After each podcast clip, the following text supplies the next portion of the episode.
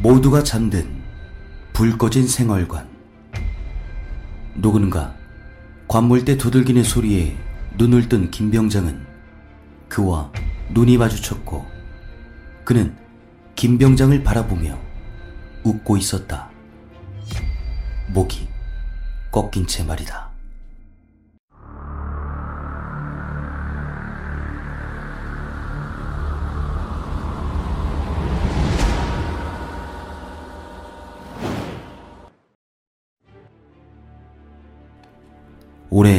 만이 넘은 남자입니다. 군 생활을 약 20년 하다가 전역을 하고 장사를 하고 있네요.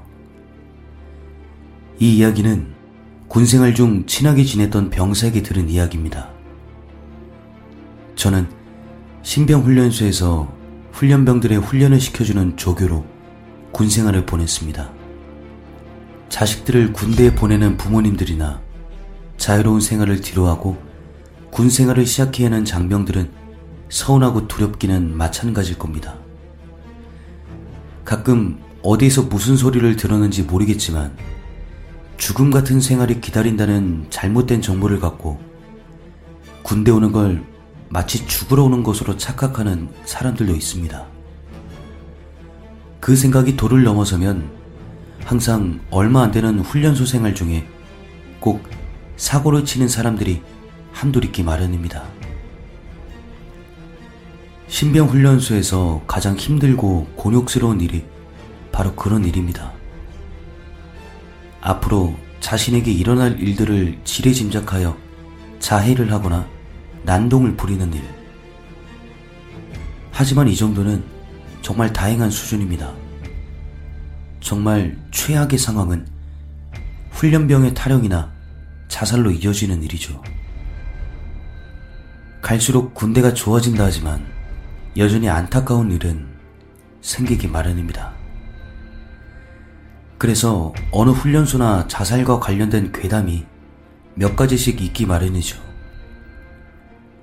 아까도 이야기했지만 지금부터 할 이야기는 당시 친하게 지냈던 김병장의 생생한 경험담입니다.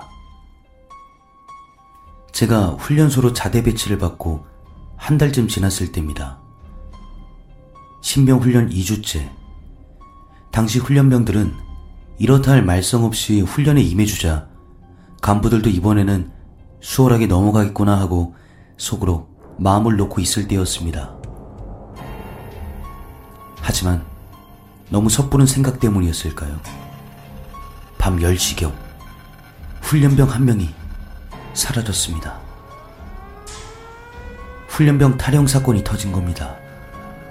부대는 비상이 걸렸고 발칵 뒤집혔습니다. 잠을 자야 할 시간에 전 부대원이 동원되어 사라진 훈련병을 찾아 나서기 시작했습니다. 이어 훈련병을 찾는 수색 작전은 의외로 쉽게 끝이 났습니다. 나무에 목을 매단 훈련병이 발견되면서 말이죠. 먼 곳도 아니고 막사 바로 뒤에서. 자살 원인에 대해서는 여러 가지 말이 많습니다. 부대 차원에서는 주변 훈련병들의 말을 종합해 여자친구와의 이별 때문으로 결론을 내렸습니다. 그런데 한쪽에선 이런 이야기도 흘러나오더군요. 자살한 훈련병은 훈련소에 들어올 때 여자친구에게 편지 한 장을 받았다고 합니다. 처음에는 목소리도 크고 굉장히 활발해 보였으나 그 편지를 받고는 사람이 달라졌다 하더군요. 다른 훈련병들과 아예 어울리지 못하고 그 누구와도 대화를 하지 않았다고 합니다. 게다가 더욱 이상한 건 그 훈련병이 어느 순간부턴 혼잣말로 이런 말을 반복했답니다. 난 그녀를 꼭 죽일 거야. 죽여버릴 거야. 이상한 소문이 돌던 어느 날, 생활관에 제대를 2주일 정도 남긴 저와 친한 말년 김병장이 있었는데, 그날따라 낮잠을 너무 자서인지 밤에 잠이 오지 않았다고 합니다. 한참 뒤척이다 슬슬 잠에 들려는 그 순간 누군가 관물대에 노크를 하듯 손으로 계속 치더랍니다. 김 병장은 눈을 뜨고 고개를 돌리며 주변을 확인했으나 그 누구도 없었고 다들 잠을 자고 있었다고 합니다. 하지만 왠지 모를 이상함과 무서움을 그는 직감적으로 느꼈다고 합니다. 순간적으로 느껴진 두려움에 크게 떴던 눈을 다시 감고 작게 실눈을 떠가며 무엇이 있나 하고 살펴보았다고 합니다. 그 순간 또 한 번 나는 소리. 이번엔 정확히 자신보다 안쪽에 있던 관물대에서 소리를 듣자 더욱 놀란 김병장은 애써 아무 일도 아닐 거라 생각하며 다시 눈을 감고 잠에 들려 했다고 합니다.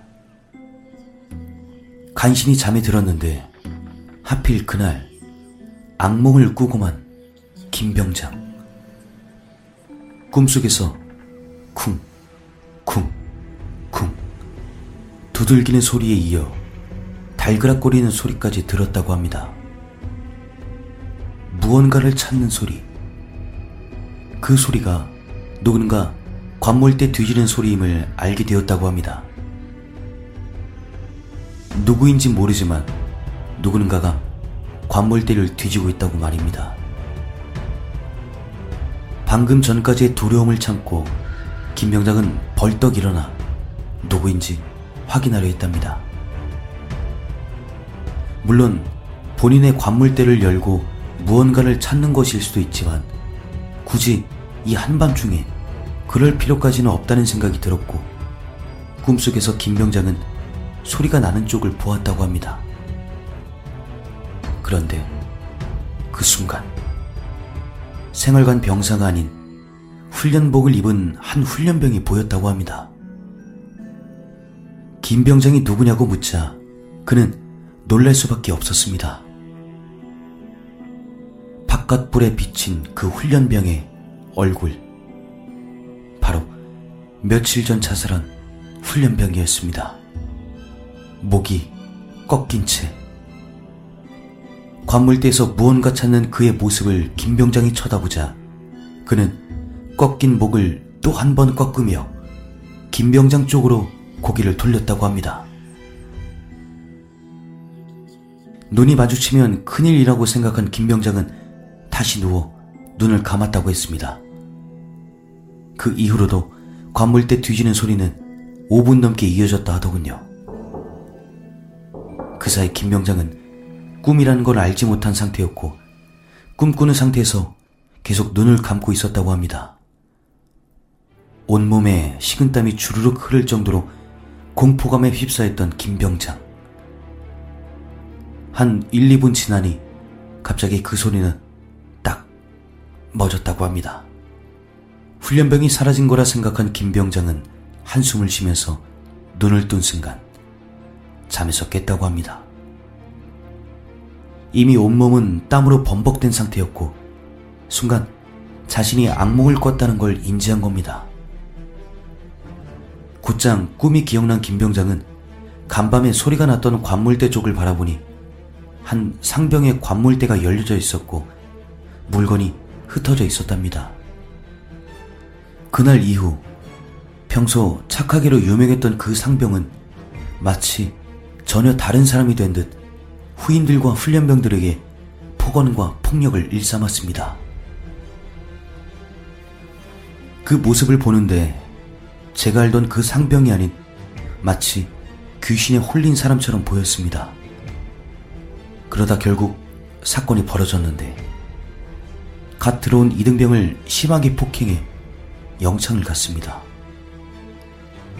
문제의 그 상병은 훗날 정신착란 증세를 보였다 어디론가 이송되었다는데 이후 소식은 잘 모르겠습니다. 그 이야기를 들은 며칠 뒤 저도 그 자살한 훈련병 꿈을 꾸고 말았습니다. 맨날 꾼 것은 아니지만 일주일에 한두 번은 꾸었죠. 저뿐만 아니라 같은 부대원들도 저와 비슷한 꿈으로 고통을 겪어야 했습니다. 시간이 흘러 저는 제대를 했고 다른 곳에서 직업 군인으로 20년간 살아왔네요. 그 훈련병은 대체 그 관물대에서 무엇을 찾으려 했던 것일까요? 방금 한 이야기 말고 또 다른 군대 괴담도 있지만 다른 이야기는 시간 될 때 한 번 더 제보하겠습니다.